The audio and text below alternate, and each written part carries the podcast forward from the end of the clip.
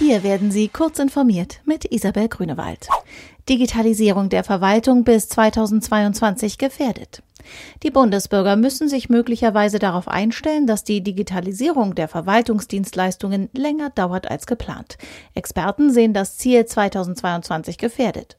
Grund ist nach Angaben des Handelsblatts Personalmangel. Von rund 40 zusätzlichen Stellen im Bundesinnenministerium sei erst eine besetzt. Bund, Länder und Kommunen wollen den Bürgern bis spätestens Ende 2022 Verwaltungsdienstleistungen digital anbieten.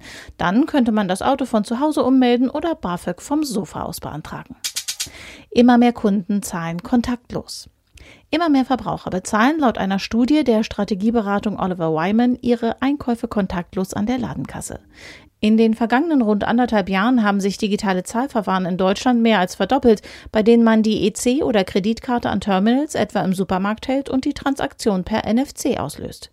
Auch das Zahlen per Smartphone breitet sich aus. Beliebt ist dies etwa bei Bus- und Bahntickets sowie Essens- und Taxibestellungen. Snapchat-Mitarbeiter missbrauchten Tools zum Ausspähen der Benutzer. Mitarbeiter der Snapchat-Entwicklerfirma Snap sollen mit Hilfe interner Software-Tools mehrfach Benutzerdaten eingesehen haben, ohne dass dafür ein triftiger Grund vorlag. Unter anderem kam dafür ein Werkzeug namens Snap Lion zum Einsatz, wie anonyme Quellen aus dem Unternehmen bestätigen.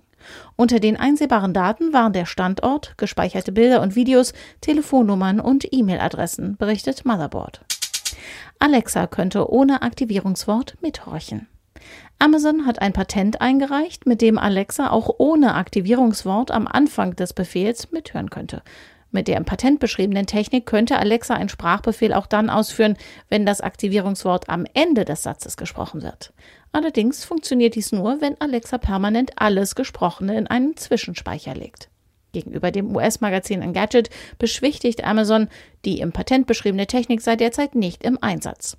Amazon melde häufig Patente an, um neue Ideen festzuhalten.